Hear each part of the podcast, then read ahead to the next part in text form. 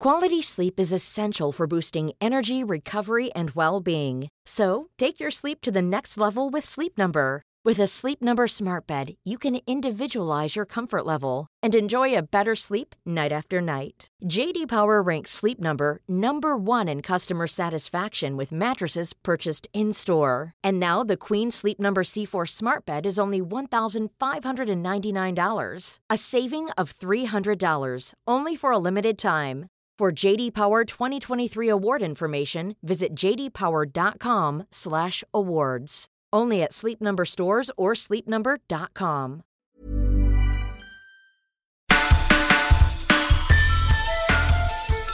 Welcome to the Evolver, sponsored by The Alchemist Kitchen, hosted by Ken Jordan. For me, the spiritual realm introduced itself one spring afternoon in Berkeley, California, when I was writing the keynote address for a technology conference and took a break to walk around the block to get something to eat. I went maybe 10 feet down the sidewalk when suddenly the fresh little green leaves on a plant I couldn't name demanded my attention. I stopped and noticed that the branch and its green emanations were brilliantly alive. I was entranced. It glowed. It had information, though it wasn't music. It sang a kind of song that lifted me. That song took me, slowly, to the next branch, then the next plant, which was flowering, every petal an articulation of brilliant intelligence. And so it went from hedge to bush down the suburban street as I felt myself enveloped in a field of resonance that caressed me with its kind intention. It took me an hour to make it to the corner. Before that moment, I couldn't have been more disconnected from the natural world that enabled my existence. I was most comfortable indoors. I wore long pants to the beach. The outside had an annoying unruliness that interrupted my concentration. But that afternoon was a turning point where I began to let go of my need to hold on to everything, to control, to convince myself that I knew what was really going on, and instead allowed myself to release into a greater flow one that contains so much more possibility than anything we humans can ever hope to fully comprehend. Nature is speaking to all of us with a gentle insistence, asking us to pay attention to so much that modern society has taught us to ignore. As Robin Rose Bennett says during today's episode, plants carry the wisdom of the planet. They speak to us. Indigenous cultures the world over understood how to hear those messages. But that wisdom has been disappearing as modern society and its materialist assumptions have disrupted traditional ways of knowing that had been the foundation of healthy, sustainable societies for millennia. Still, nature continues to speak, and a new generation of plant conscious people is learning how to listen. Robin is one of the innovative teachers of this new way of paying attention. She is a renowned herbalist who combines study of indigenous practices with the scientific understanding of the healing properties of plants. Through her work, she gives voice to the healing wild food and medicine plants which surround us. For some, her approach might seem strangely alien and more than a bit witchy. But to me, she is guided by hard won common sense that starts with the assumption that nature knows best.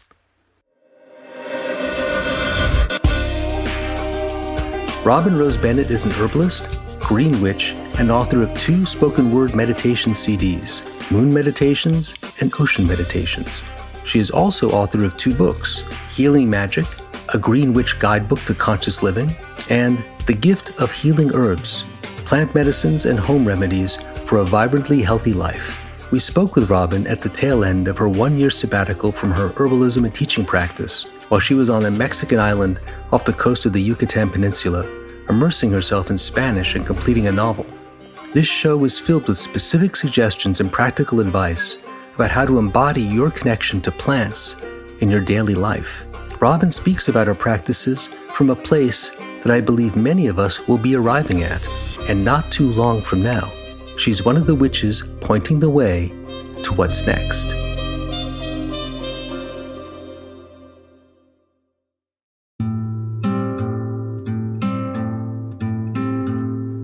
Evolver is the proud parent of the Alchemist Kitchen, a botanical dispensary dedicated to the healing power of plants. At the Alchemist Kitchen, we work with the finest herbalists who are producing high quality botanical medicines, herbal remedies, and whole plant beauty products. At the Alchemist Kitchen, we're now entering the Season of the Witch, a celebration of the feminist, counter mainstream witch movement. The Alchemist Kitchen believes in the demystification of the witch and sees this archetypal figure as an essential part of our ethos. We see the good witch as integral to this mission Beyond the natural healer, the witch represents divine femininity, the wild woman, and the mystic. We strive to both defend this energy and encourage people to tap into their inner magic. We invite you to join us this season by attending events at our different locations, checking out our blog, shopping on our site, reading our Season of the Witch zine, and browse our social media for witch tips and tricks. Today's episode of The Evolver with Robin Rose Bennett is part of a series that started with Allison Gray and Kim Krantz, and in coming weeks continues with the inspirational witches Pam Grossman and Starhawk. So watch for them. You can learn more at thealchemistskitchen.com. There's an S in there. Or stop by our flagship at 21 East 1st Street in Manhattan between Bowery and 2nd Avenue. The Witch in Us celebrates the witch in you.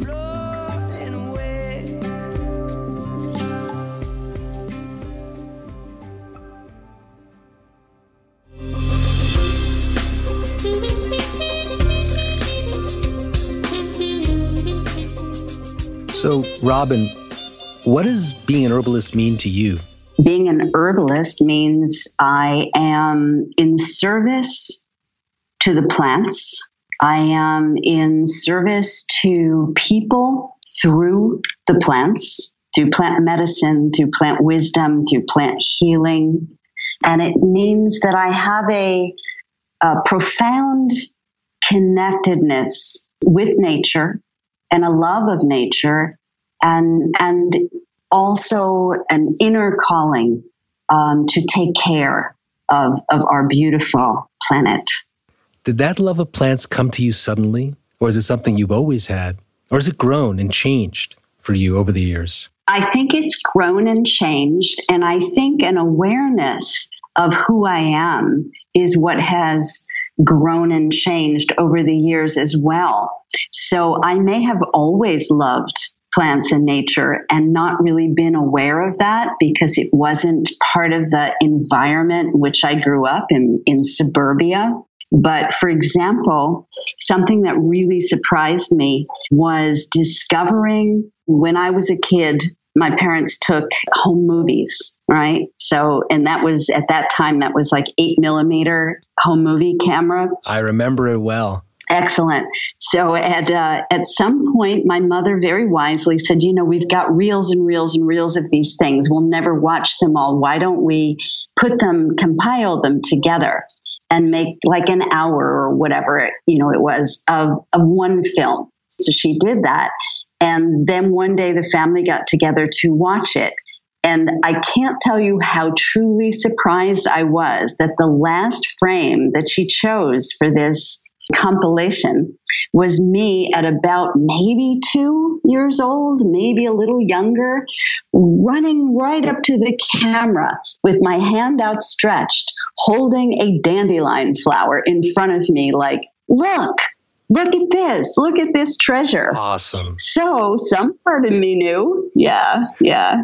But I had no recollection of that. So plants clearly have been talking to you and calling you for an awfully long time. When did you start paying attention to their voice? Ah, good question. Great question. I I think I fell in love or realized that I truly was in love with nature when I was about maybe 19 or 20 years old.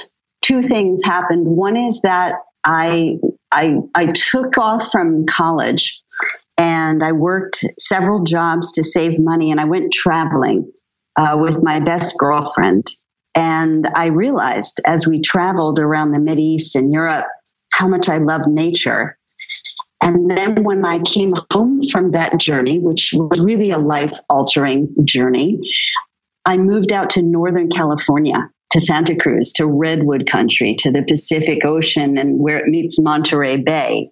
And at that point, it was obvious to me, though I was not an herbalist, I was really, really focused on, on my writing. But at that point, it was so obvious to me that I was absolutely in love with the natural world, with animals and plants. And so when you were in on that tour through Europe and the Middle East, mm-hmm. was there a specific moment?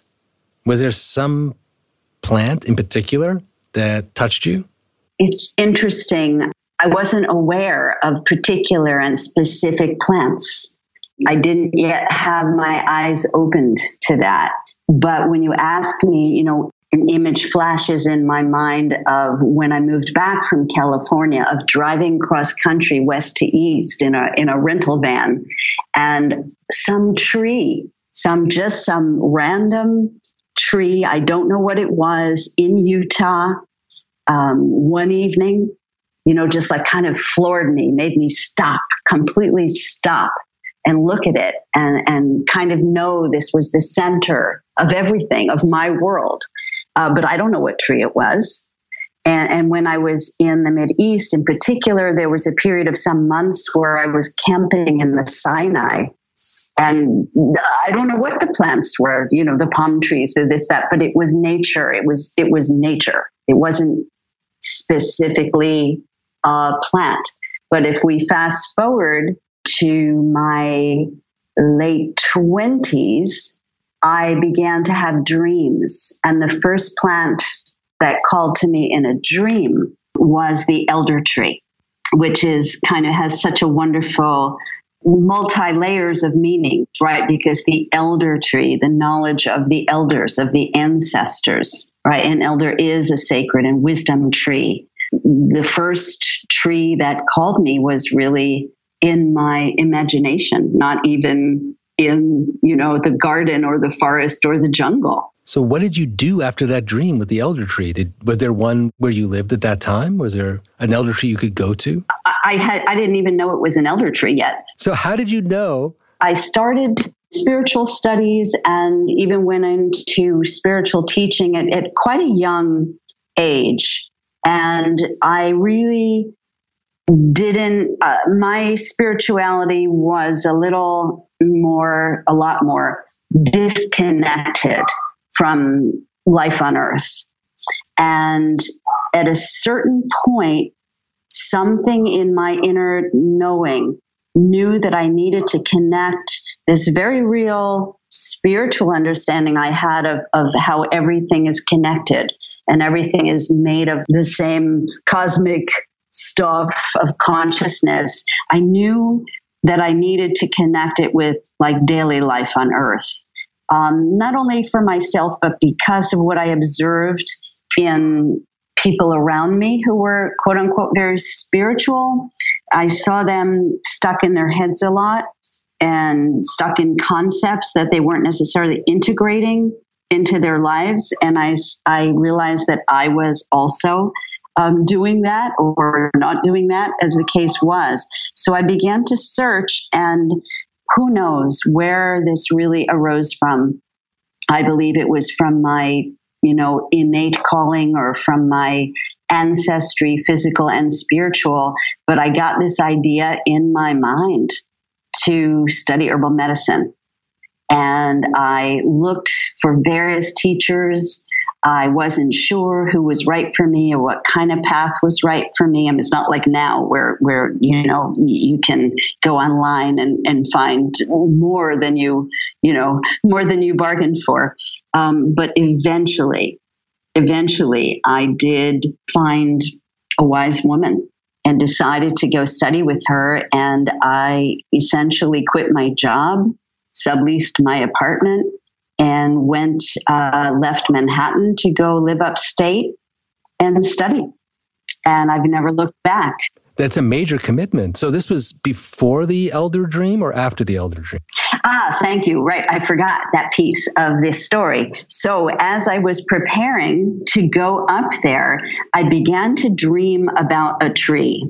And in the dream, I would be hiding uh, under the tree. I'd be in danger. I'd be sleeping under the tree. I'd be able to be invisible under the tree. I had no idea what this tree was. And when I went up to the country. So, just to say, you had to dream with this tree more than once. The tree was reoccurring. Yes, yes. Ah. And and then I went to the country and I saw this ratty looking tree in her garden.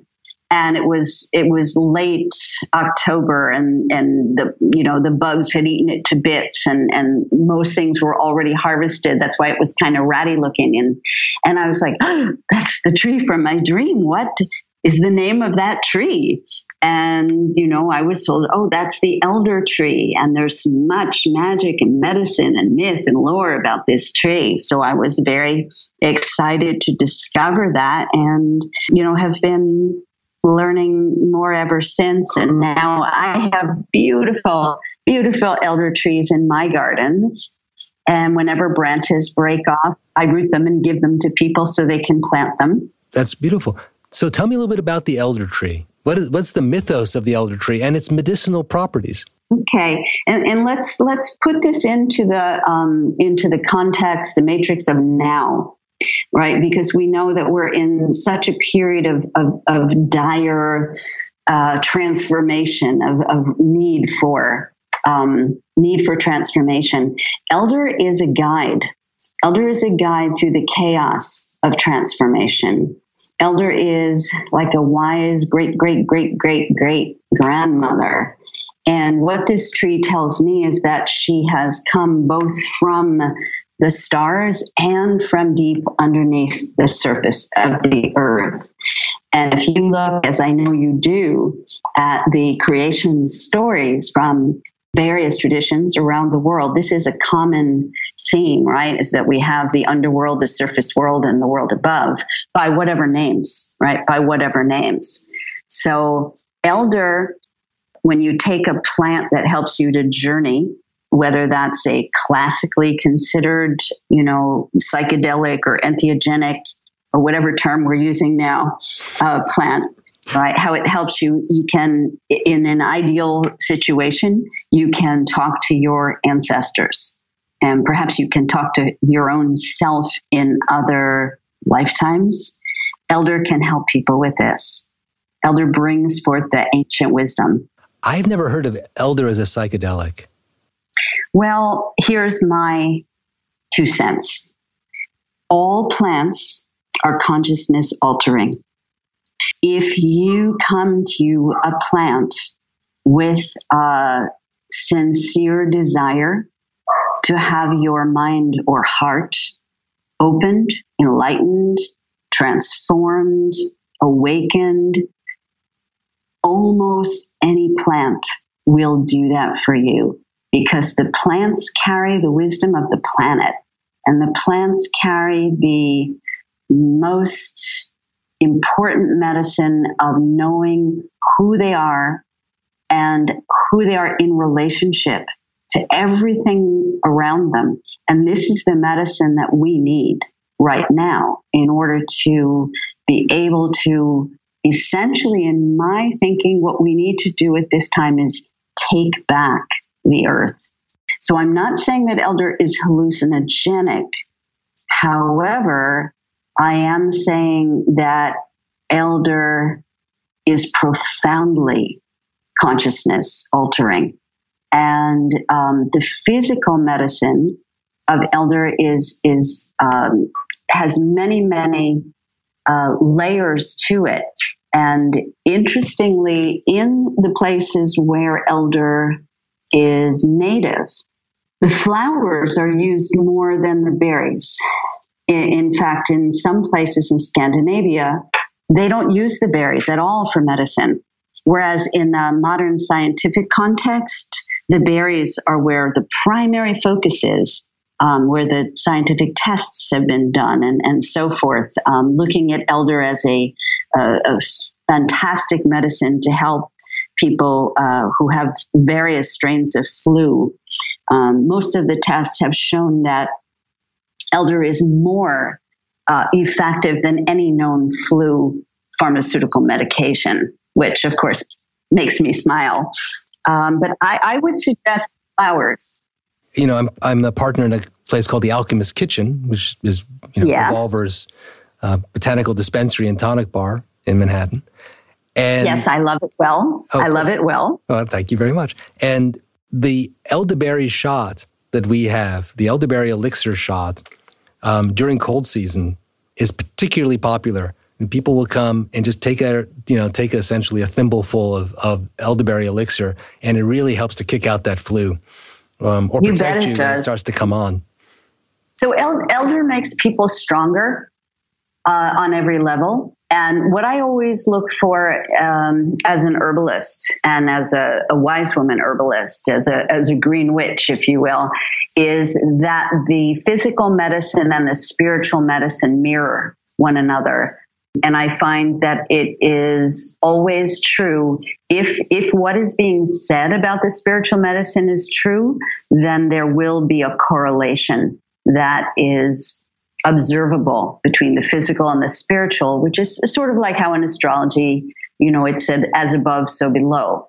So um, I, will I'll just add this one thing because maybe it helps uh, to make what I'm saying about elders consciousness medicine more um, graspable, if you will, is physically elderflower in a tea form or in an infusion form um, less so in as food, but it, they do make absolutely divinely delicious fritters. Um, but elderflowers in a in a tea are particularly gifted at increasing circulation. They're really high in bioflavonoids, and they they help the circulation. So they're really good for blood flow and veins and arteries and skin.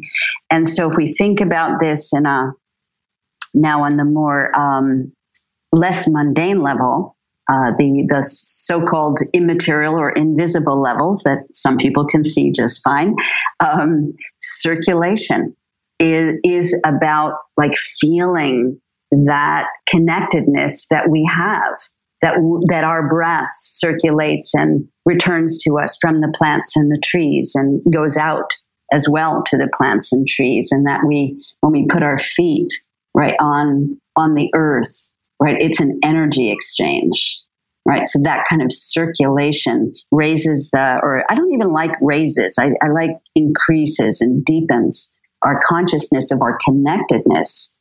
And that consciousness empowers us. It, it makes us care. Um, it's it's it's vitally important right now. You talk about how the plants have their own presence or intelligence and you can mm-hmm. connect with each one. What's the practice for doing that? If you wanted to recommend to somebody a way of connecting with a plant that they feel particularly called to have a relationship with? You know, it's the same practice as when you want to get to know somebody that you're attracted to. You need to give it some time. You need to give that person time, right? You need to give that plant some time. This is probably the greatest challenge right now is to stop. So if I am here where I am right now, right, in unfamiliar territory on an island off the coast of Mexico, and I see a tree or a plant that I don't know the name of, um, but I'm drawn, what I need to do is sit under that tree. Let's say it's a tree. I sit under that tree. Maybe I draw the tree, or maybe I breathe and consciously offer my breath, understanding that physically plants and trees inhale what we exhale, and we inhale what plants and trees exhale. Okay, we they breathe in the oxygen um, I mean, we breathe in the oxygen, they breathe in the carbon dioxide. So breathing with a plant is an excellent way um, to begin to quiet your mind, to hear, as all of the healers have always done. How do we know how plants are helpful to us because we listen and the plants tell us. The transitional step from merely reading, where we all start, right, with a book or listening to our teacher and, you know, más o menos, uh, more or less believing everything they tell us, is when we start to hear and experience for ourselves. So those are a few ways, which of course I detail in my in my books, and and I have exercises, simple practices, I call them, um, for how to do this, how to because how to reconnect with nature, how to reconnect with plants, with trees, uh, with animals, with birds. This is what will give us the joy that we need to be able to sustain the work it takes to take back our earth from corporations made up of people, however we want to frame this, will give us the joy we need to sustain the energy level to do the work that we have to do that I believe we are here at this point in time specifically to do. So I love how you equate the connection that you can have with a plant, the information you can get from the plant, the guidance you can get from a plant, with the powerful experiences that many people are having with plant spirit medicine, which mm-hmm. most folks sort of think of as quote unquote drugs. And then they think, well, mm-hmm other plants are not drugs. And it sounds to me like you approach this more as a continuum. Yes. And I, I don't think plants are drugs unless we turn them into drugs. Plants are, are beings. And when you say turn them into drugs, you mean process them in such a way where you're just you're you're you're extracting exactly Pro- process them in a in a way that changes that mm-hmm. changes them. yes right if you can develop your own sense of presence if you can develop your own attention to presence and be present with a plant in a certain way, you can pick up what it is offering you and it then can lead you somewhere. Perhaps some plants are more pronounced in the way that they do that than others, but you're saying that all plants make that available to us. Yes, I am. I am actually saying that. I'm saying the grass, you know, the grass on the ground mm-hmm. um, can teach you everything that you need to know if that's the one that you feel connected with, right? Because think about it, even even the simplest grass knows everything about preventing erosion of soil. Soil is what grows all of our food is, is grown in the soil. So again, it, it's this incredible web of, of connectedness. You know, I'm, I'm going to just veer for a minute I always remember something that one of my many beloved nephews said to me once. He said, Robin, I'm jealous of you witches. And I said, Taryn, what on earth are you talking about? He said, Well, all you need to do is go outside and you're all happy. that's beautiful. And I said, Yes, that's beautiful. It's true. It is true. It is true. So, you know, it is that again, when I was doing my um, initial years of spiritual work, I had a lot of understandings. I had a lot of wisdom, um, maybe not as much emotional intelligence as would have been good at the time, but I was very young. But, you know, I didn't have the joy that I see comes from nature, from feeling part of, connected to nature which for me is through the plants, you know, and the trees. But it is, you know, it's also the moon and the ocean and the mountains and the, you know, it's a, it is a continuum. A few minutes ago or moments ago, you said, so if you sit with that plant, it maybe it can take you somewhere, and that is true. And the place that it takes you is into the heart of who you are. And that is the essence of what gives us the juice to do whatever it is we're here to do. So the there is always here, here in the heart of who you uniquely are. You know, that was my primary commitment when I left my first kind of residential herbal apprenticeship. Um, we had to each choose something that we were stating that we were intending, that we were committing to. And mine was to become who I really am, to become who I came here to be, which is myself, whoever that is.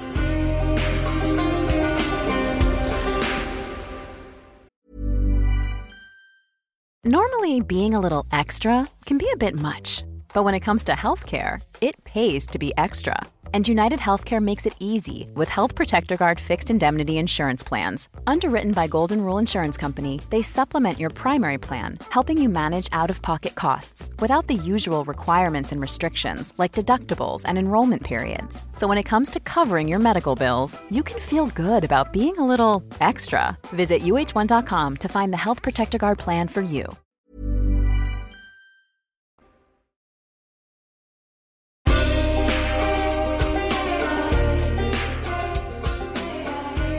Plants seem to be talking to a good number of people at this point, at least in my crazy circle, with a real sense of urgency about what's happening to the planet, but also a kind of, how should I put it, beatific, sympathetic understanding that somehow the planet will probably survive and the plants will somehow probably survive, even though there may be a lot of suffering on the part of us monkeys.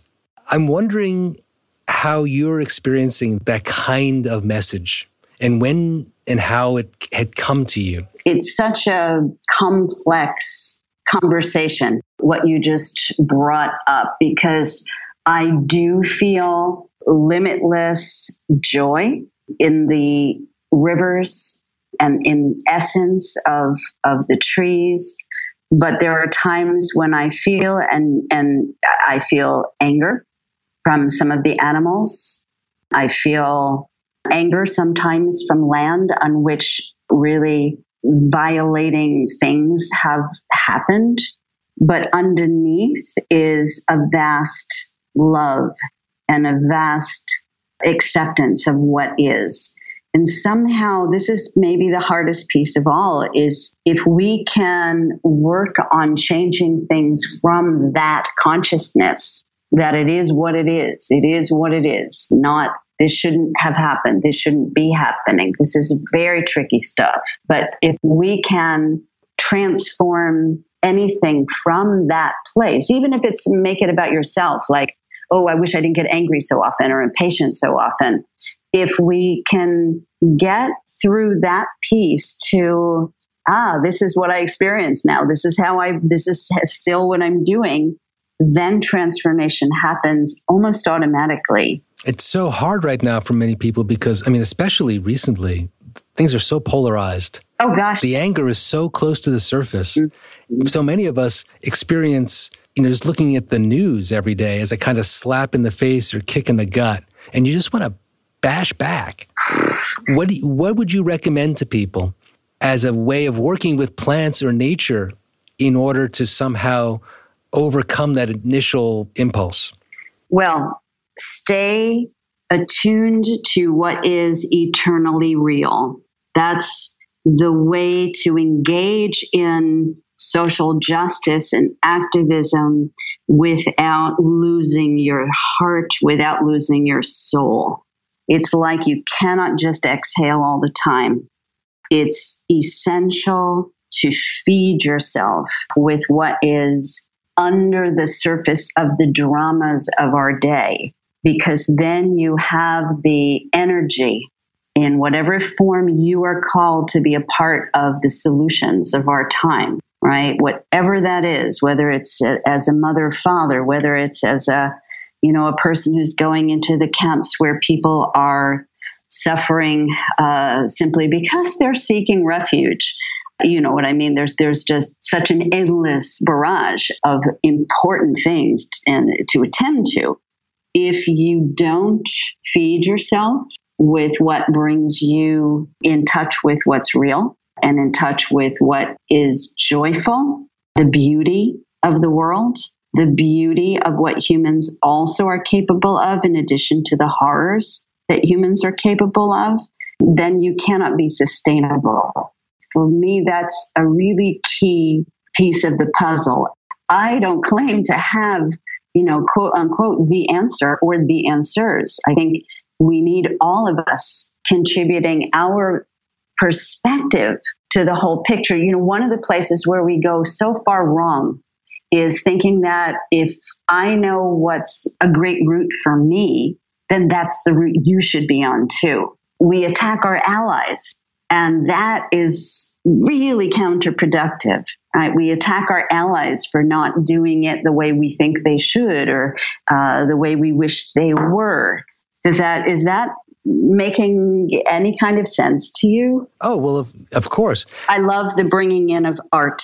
I love the bringing in of theater. I love the bringing in of music and humor to our um, outrage. I'm not saying we shouldn't be outraged, but I am saying if I'm outraged and filled with hate, I am not part of the solution. If I'm outraged because I'm so filled with love for all that I love, for all that I want to be well, then my outrage is more effective. What I'm finding exciting is that the the in certain scenes, including the the witchy scene that seems to gather at the alchemist's kitchen, there's less attention on outrage than there is on creating a nurturing culture that's actually in sync with nature, with plants and the planet. Yes, and, and perhaps we can have both. I'd love to hear you talk a little bit about that. Like how, because it feels like what we're in the middle of is building something that is here to grow and to step up and to be embraced after the castle's burned down. You can see the castle is already smoldering. There's some earthquakes that are going on, you know, just on the other side of the moat. I, you know what? I would like to respond to you with a poem I wrote recently. May I? Please. Yes, please do. Okay, it's called it's called Take Back the Earth. All for one and one for all, can't we heed the heart's true call? Rancor running out of all proportion leads to every sort of distortion. The truth suffers blows when each one thinks she knows what everyone else should see, who everyone else should be. Love thyself. Yes, to thine own self be true. And remember that everyone out there is a reflection of you, of a piece of your heart that's whole or torn apart. It takes courage to see there was no one out there but me. True power is seated when this truth is heeded. Love is what is needed. Hatred must be seated. Those who know must show it's time to take back our earth with serious irreverence, with our grief and our mirth. Let the future story be told that fueled by love for the earth, waves of people power rose for all we were worth. Hard work? Yes, it is. But don't we want to be known as the people that riz, that took back the earth and fostered rebirth, that cared about each child and treasured the wild? I want this to be true, so now it's up to me and you. Can't we band together and see this through?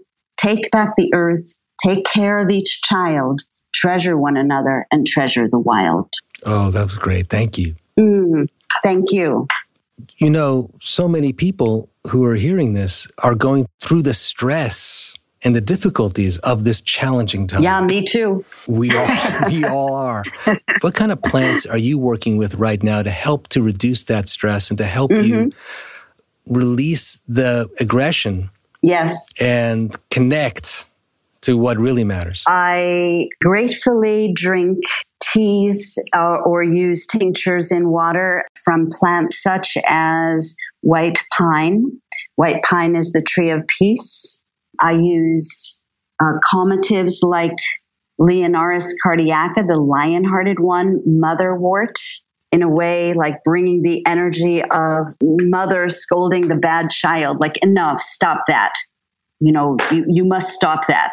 We're in a different place now and you cannot keep doing that. You cannot keep putting that in the river. No, stop that. So, um, wherever we can bring humor, we must because it, it's what will help us last through this. Um, what else do I like to use? Um, baths, water. Water is such an incredible healer. If it's only water in a bath, that's a fantastic medicine. But of course, you can add plants like lavender, or I particularly suggest roses, making a tea of, of rose buds or rose petals um, because rose not only helps your heart to be healthy and strong and open, rose also has those marvelous thorns. The whole, not every plant in the rose family, but many plants in rose family have thorns to also be able to claim your sacred space, your sense of self, your own self respect. But in addition to that, uh, a secret, not so secret now, wisdom of roses that I do not claim to understand, but I've seen it again and again is rose helps you hear another's perspective with more compassion. And that's vitally important right now. You know, we just know I'm right and you're wrong. And that's not getting us anywhere. That is not getting us anywhere. So passion. Uh, roses help open our compassion, but not in like a gooey, you know, mushy, wushy way, right? Because we also have those great thorns. Right. Yeah. So, would you recommend when a couple of people are sitting down to iron out their differences that they have a pot of rose tea, rose hip tea? I would indeed, or rose flower tea, or rose hip tea, or yep, absolutely, or have their feet. Oh, I love this image. Have their feet in foot baths uh, filled with rose infusion. Maybe they should have all of their feet in one bath of rose infusion. That's exactly what I meant. That's exactly what I was picturing, right? Four feet in one tub, knees touching, and go try to have a fight. that is what should be happening right now at the Supreme Court. I think that the, before um, they open up the next conversation, the next discussion about Roe versus Wade, they all got to take off their f- shoes and pluck their feet into one big tub of rose hip infusion. And that'd be marvelous. Yeah, that'd be marvelous. Have a yeah. conversation. Mm-hmm. Mm-hmm. Let's use the flowers though, because you think about how the flowers are open and it's about using the, the uh, gift of the plant to help you open. So much of what's going on in the country at the moment feels like wounds being displayed in high definition video on massive screens in an overwhelming visual assault. You bet. On all of us. And then we're, we're seeing the wounds out and forward in a way that forces you to react and pull back and get scared and you know, live in fear. And I see the world around the plants as a new approach to healing that could have profound, beautiful impact on those who are suffering from these wounds. It goes back again to discovering who you are because it is never your only choice to live in fear. And as you uncover your own gifts and walk your path, right? What is it that you long to do to help to contribute? When you're doing that, it begins to be the antidote. And the wounds are the wounds, right? What are wounds for? They are to reveal where hurts have been inflicted and to be healed. So, you know, seeing them is not creating them. Seeing them is seeing what is going on, what's been going on. The reaction to seeing the wound shouldn't be fear or let's make that wound deeper.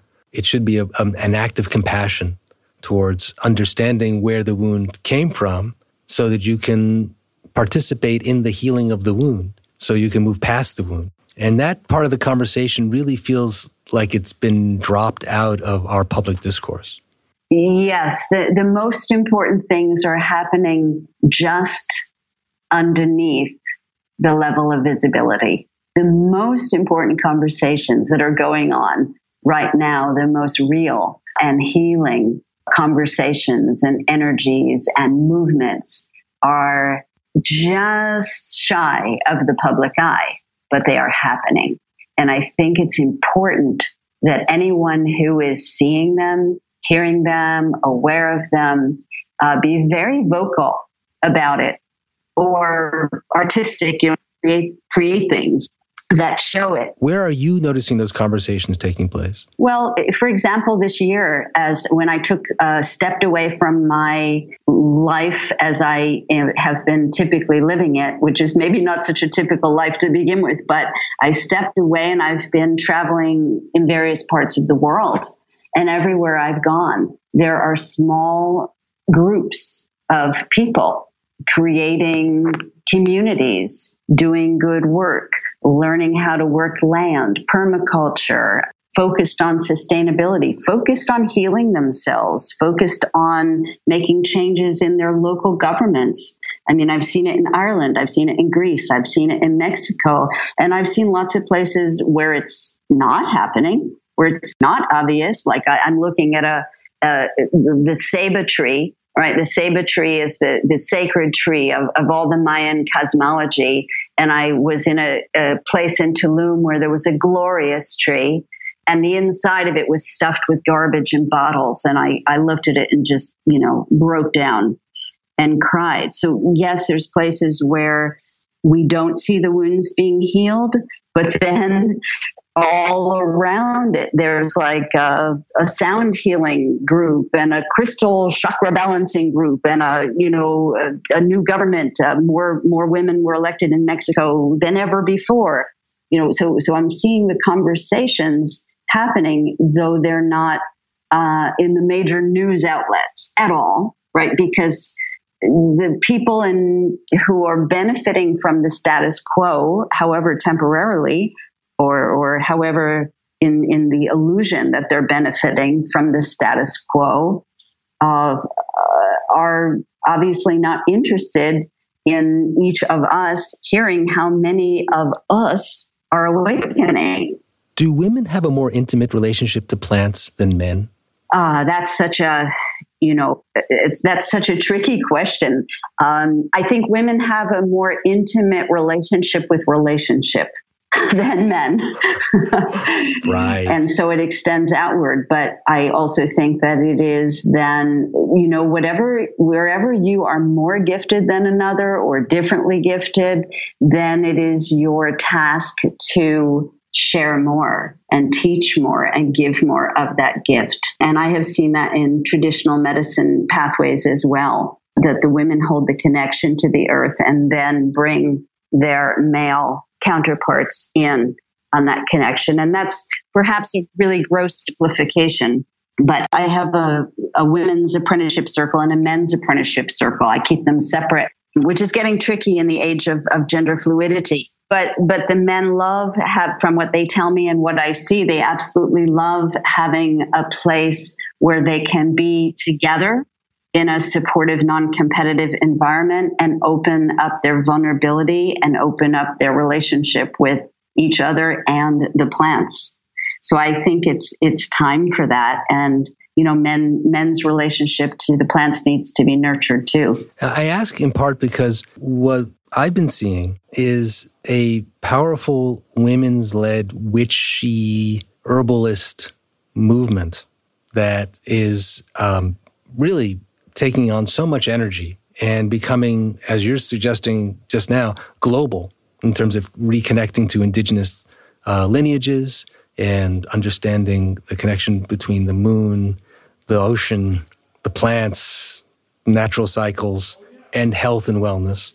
And in parallel, there's this kind of much more male energy based biohacking world, which is more about optimizing health and wellness by arriving at, you know, using plants certainly as part of the regime, but also focusing in on specific chemicals or molecules or practices that can tweak your physiology and your mental states in order to raise you to another level of performance.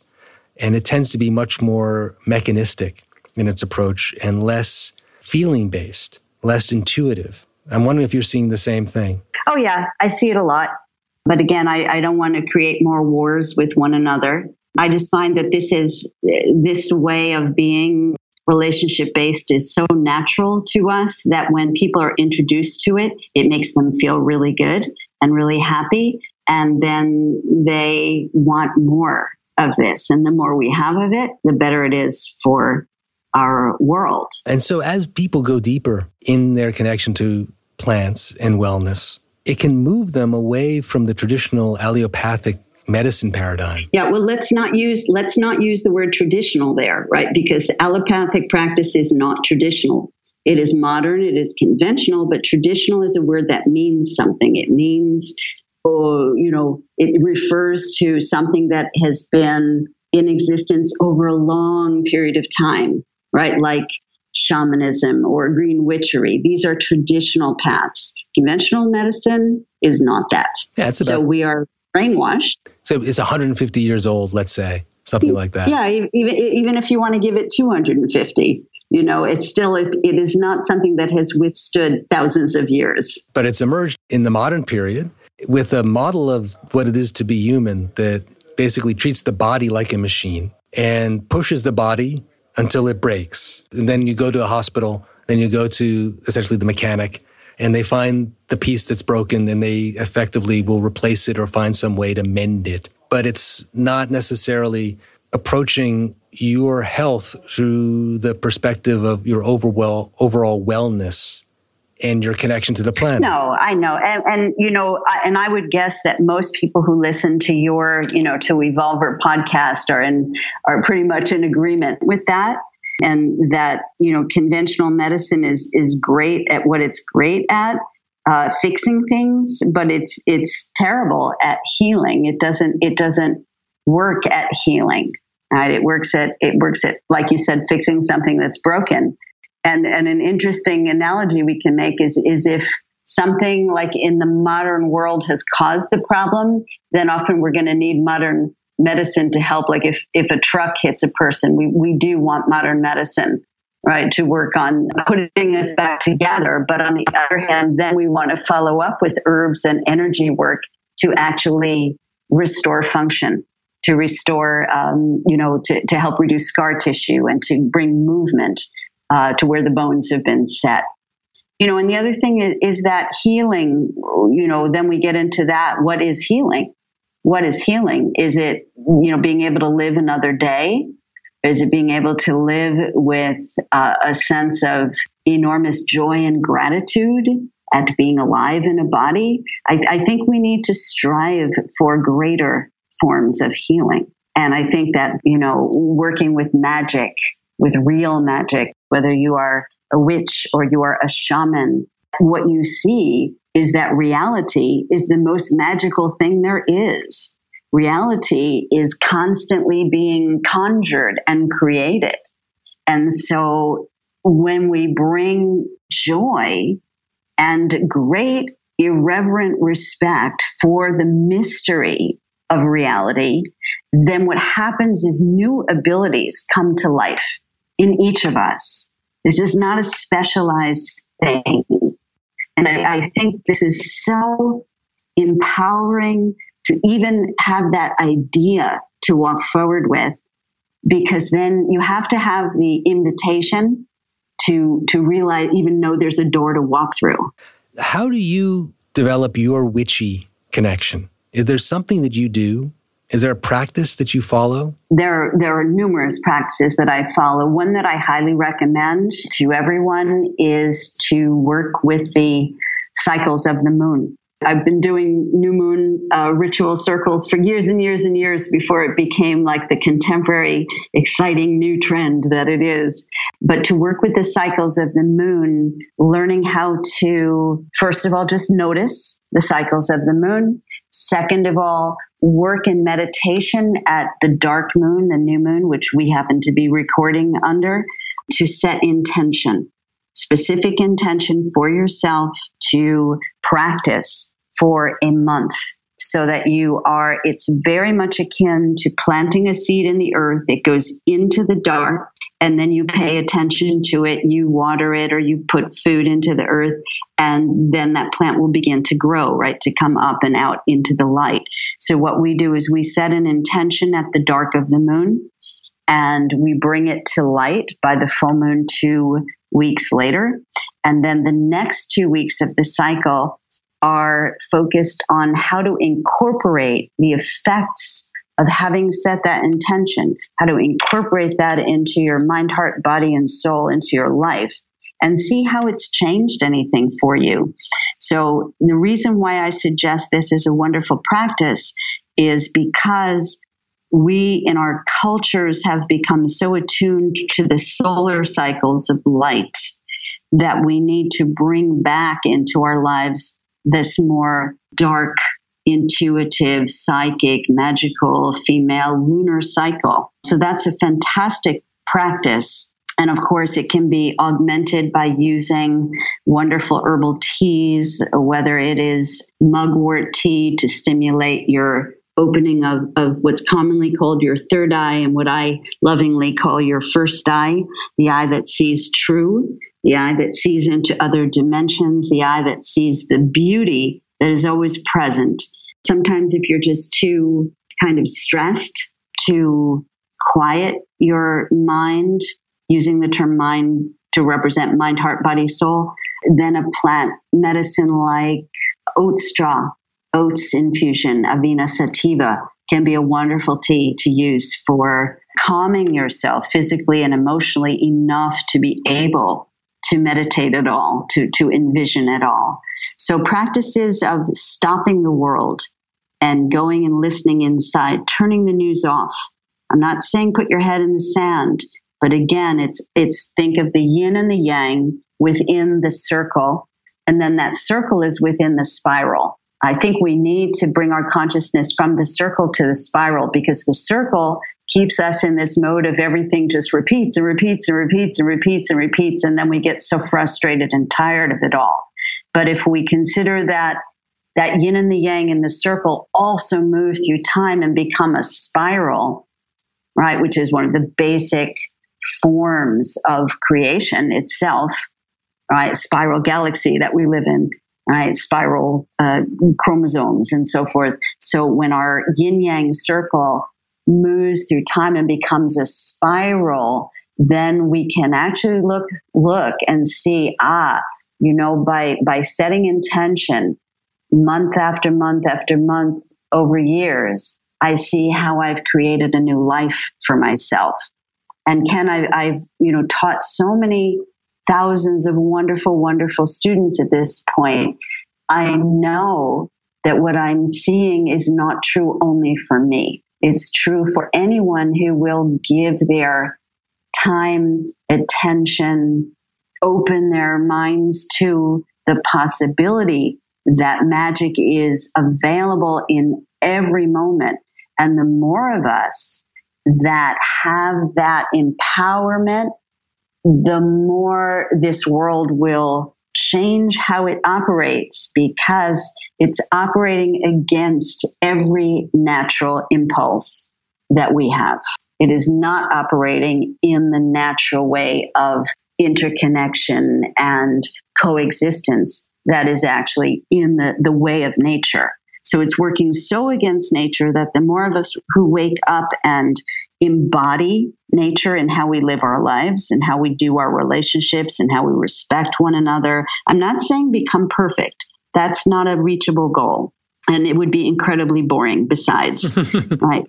But but the more of us who live in sync and harmony with who we really are in all of our unique idiosyncratic marvelous you know ways um, but respecting that in each other, the more the world that we see mirrored to us and all the horrors that we see will transform with less and less efforting because more of us will be awake together. It, it, this is absolutely not, a, you know, a, a lone wolf show or lone wolf time. We cannot do this without one another. I feel so much the same way. And the way that so many people are now discovering how to work with plants feels like a central part of that reimagining of what it is to really be interconnected and working together. Yeah. As part of a community. Yeah, and let's take it one more step out from that because I don't think I've mentioned this at all and it's it's such a vital piece of the picture is is the elements the air, the fire, the water, the earth that we are made of, that everything is made of. We have, see, these are natural resources that are less visible. They're not coal or solar or wind, right? But the intelligence of air is clarity. The intelligence of fire is energy and passion, curiosity to learn. The energy of water is the power of flow, of, of dreaming. The energy of earth is, is the power of nurturing and stability. Right? The elements are available to help all of us. So we need to also realize that we're, it's not only humans. And you said something about this right at the very beginning of our conversation. It's not only humans who are looking to bring healing to the picture. And for humans to stay even remotely sane throughout this process, we must bring in, invite in, ask the help of everyone else. Everyone else meaning the elements, the plants, the animals, the stones, the birds, so on. We can't do it without the support of all these aspects of nature. Have you established your connection to all these elements of nature in a more formal or ceremonial way by maybe? Yeah, every single morning, every single morning, I am outside greeting each of the elements and giving thanks for the day every morning. Yes. And, and so, and then that will remind me of what's real. Right. And then if I turn on the, the, you know, the computer and I get the inundation of urgent, shocking, horrible, we're devastated. We're, I mean, it's just so much. So I begin my day with what's eternal. And you have, I assume, a garden at home? I do. But if I'm in the middle of the city, I can stick my head out the window if need be. You stick your head out the window to do that, to, to establish that connection with the elements. Yes. To turn to the elements and greet them and remember them and thank them and invoke them. It's a beautiful thing. Robin, thank you so much for joining us today. It was really wonderful to have you on. Uh, thank you, and thank you for what you do for who you are and what you do that grows out of who you are. well, that's very sweet of you. Sending you the best wishes for completion of your novel. Thank you. I look forward to seeing you when you're back on the East Coast. Enjoy the rest of your time in Mexico and uh, keep working on that Spanish. Thank you so much. Okay. Take care, Robin. Ciao. You too, Ken. Bye bye.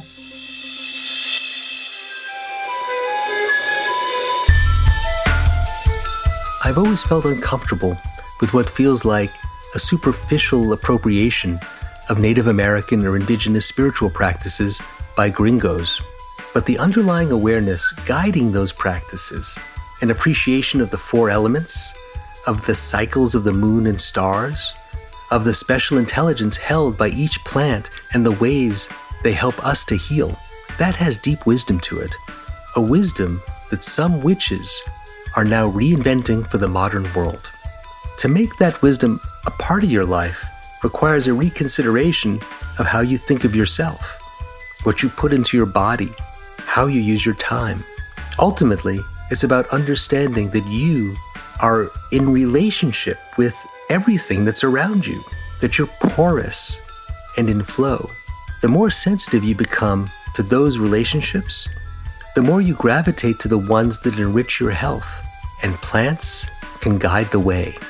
I want to thank Robin Rose Bennett for being a guest on the podcast, and thank you too for joining us. You can find out more about Robin on her website, robinrosebennett.com. Bennett's got two N's and two T's. She also has a plant medicine series on YouTube, and she posts on Instagram at, at Robin Rose Bennett. Wise Woman Healing Ways is her Facebook page. Upcoming classes for Robin include a webinar with Susun Weed on November 11th on herbs for chakra healing and the Art of Herbal Medicine Making series at the New York Open Center that starts on November 13th. If you like what we're doing here at The Evolver, share it with your friends on social media, tell friends over coffee, and leave a comment on iTunes. That's actually really helpful for us. Even just a rating. It'd be great if you could do that. Really would appreciate it. Follow us on Instagram at The Evolver Podcast and on Facebook at Evolver Social Movement. Remember to subscribe to The Evolver on iTunes, Google Play, Acast, or on the podcatcher of your choice. And you can reach us by email at theevolver at evolver.net. I want to thank our producer, Jose Alfaro, and the ACAST team. Our theme music is Measure by Measure by Paul D. Miller, aka DJ Spooky, from his album The Secret Song, and our interstitial music are tracks by The Human Experience, Sunu from the album Soul Visions with Rising Appalachia, and Here for a Moment on the album Gone, Gone Beyond. Please check him out. That's all for now. We'll be back next week.